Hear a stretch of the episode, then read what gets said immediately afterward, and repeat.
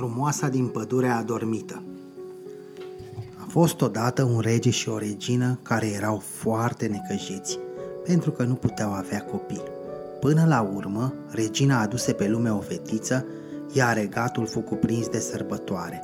Bucuroși din calea afară, regele și regina începură numai decât pregătirile pentru botez.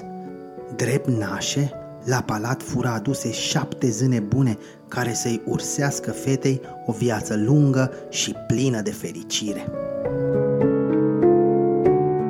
După botez, la palat se ținu un ospăț mare și regele îi dădu fiecărei zâne câte o casetă din aur. În toiul petrecerii, la castel sosi o zână bătrână care nu fusese invitată la botez – pentru că nu ieșise din turnul său de peste 50 de ani, așa că toată lumea o crezuse moartă. Regele o primi cu toate onorurile, dar nu putu să-i dăruiască o casetă de aur ca celorlalte zâne, pentru că fusese pregătit numai pentru cele șapte zâne invitate. Una dintre zânele tinere o auzi pe bătrână bolborosind și se gândi că ar putea să-i ursească ceva rău micuței prințese.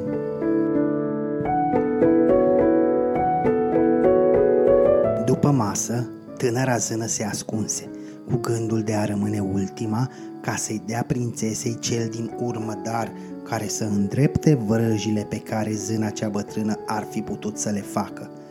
Zânele îi dăruiră fetiței cele mai frumoase calități. Prima îi dădu frumusețe, cea de-a doua istețime, cea de-a treia eleganță și așa mai departe. Când îi veni rândul zânei celei bătrâne, aceasta rosti cu dispreț. Înainte de a împlini 13 ani, mica prințesă se va înțepa la deget într-un fus și va pieri. Darul acesta îngrozitor îi făcu pe toți să se cutremure de spaimă, dar în clipa aceea, zâna cea tânără ieși din ascunzătoare și zise cu voce tare – nu am destulă putere să desfac vraja bătrânei, dar pot să o îmbunez. Prințesa se va înțepa la deget într-un fus, dar nu va pieri. Va cădea într-un somn adânc vreme de o sută de ani, din care numai sărutul unui prinț o va trezi.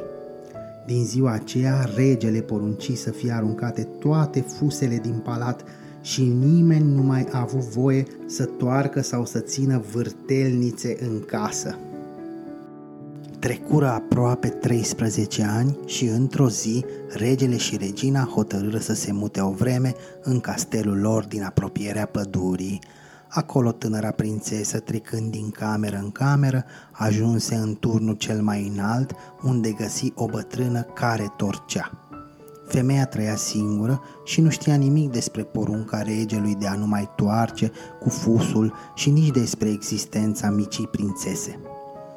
Ce faci aici, mătușă?" o întrebă mica prințesă. Torc, copilă frumoasă," îi răspunse bătrâna. Cum se face? Pot să încerc și eu?"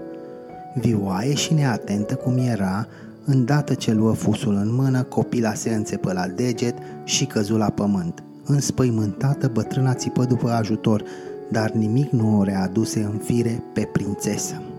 Aflând despre nenorocire, regele își aminti de bătrâna ursitoare care o blestemase pe prințesă. Cu inima sfâșiată de durere, porunci ca prințesa să fie dusă în cea mai frumoasă odaie din castel, pe un pat cu țesătură din aur și argint. Dădu apoi poruncă tuturor să o lase pe tânără să doarmă în liniște până va veni ceasul să se trezească și îl trimise veste zinei tinere care încercase să schimbe blestemul. Zâna porni imediat spre castel și în curând își făcu apariția într-o caleașcă de cristal trasă de un dragon uriaș. Regele o întâmpină cu lacrimi în ochi și îi povesti zânei tot ceea ce se întâmplase. Prevăzătoare, zâna își flutură bagheta magică și aruncă o vrajă asupra tuturor celor din castel, ba chiar și asupra cailor din grajduri și a câinilor din curte, toți adormiră într-o clipă împreună cu regele și regina lor, urmând să se trezească odată cu prințesa. Apoi, zâna îmbrăcă tot castelul într-o încrengătură de spini și mărăcini atât de înalt și de deși încât numai de departe se puteau zări cu greu vârfurile castelului și asta avea să împiedice pe curios să tulbure somnul prințesei. Trecură o sută de ani, iar prințul unui regat învecinat, mergând la vânătoare, văzut turnurile castelului vrăjit în mijlocul unei păduri dese și vrut să se apropie, să afle mai multe despre blestemul pe care îl auzise în legende. Cu mai mult de 100 de ani în urmă, l-am auzit pe tata povestind că în castelul acesta trăia cea mai frumoasă prințesă din lume, îi spuse un țăran bătrân. Curios, prințul se îndreptă spre castel și apropiindu-se de pădure, văzu că tufele de mărăcini, copacii cei mari și spinii se dădeau la o parte făcându-i loc să treacă.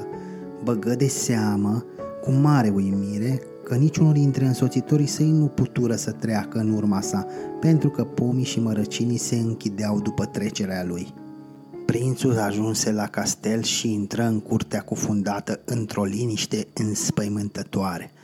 Peste tot erau oameni și animale care dormeau un somn adânc. Urcă o scară impunătoare și trecu prin sări pline de nobili care zăceau întinși care pe podea, care pe scări.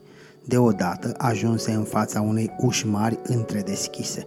După ce se încredință că cele două gărzi care păzeau intrarea dormeau într-adevăr, prințul deschise ușa și intră. Ca și cum ar fi fost cufundat într-un vis, văzu în fața ochilor imaginea cea mai frumoasă pe care o văzuse vreodată, o prințesă de o frumusețe rară dormind. Tremurând de emoție, tânărul se apropie de prințesă, în genunche și îi dădu un sărut. Trecură o sută de ani și vraja putu fi ruptă. Prințesa se trezi și îl privi pe prinț cu ochi drăgăstoși. Ești chiar tu, prințul meu, cât te-am așteptat! Fermecat de grația și de gingășia frumoasei din fața lui, prințul îi mărturisi dragostea lui. Nu trecu mult și castelul se trezi la viață. După câteva zile se vesti nunta prințului cu tânăra prințesă, petrecere la care fură invitați rei și regine din toate regatele. Bineînțeles că la nuntă fură invitate și zânele, în afară de una, bătrâna care o blestemase pe prințesă și care fugise departe, departe, ca să nu se mai poată întoarce niciodată.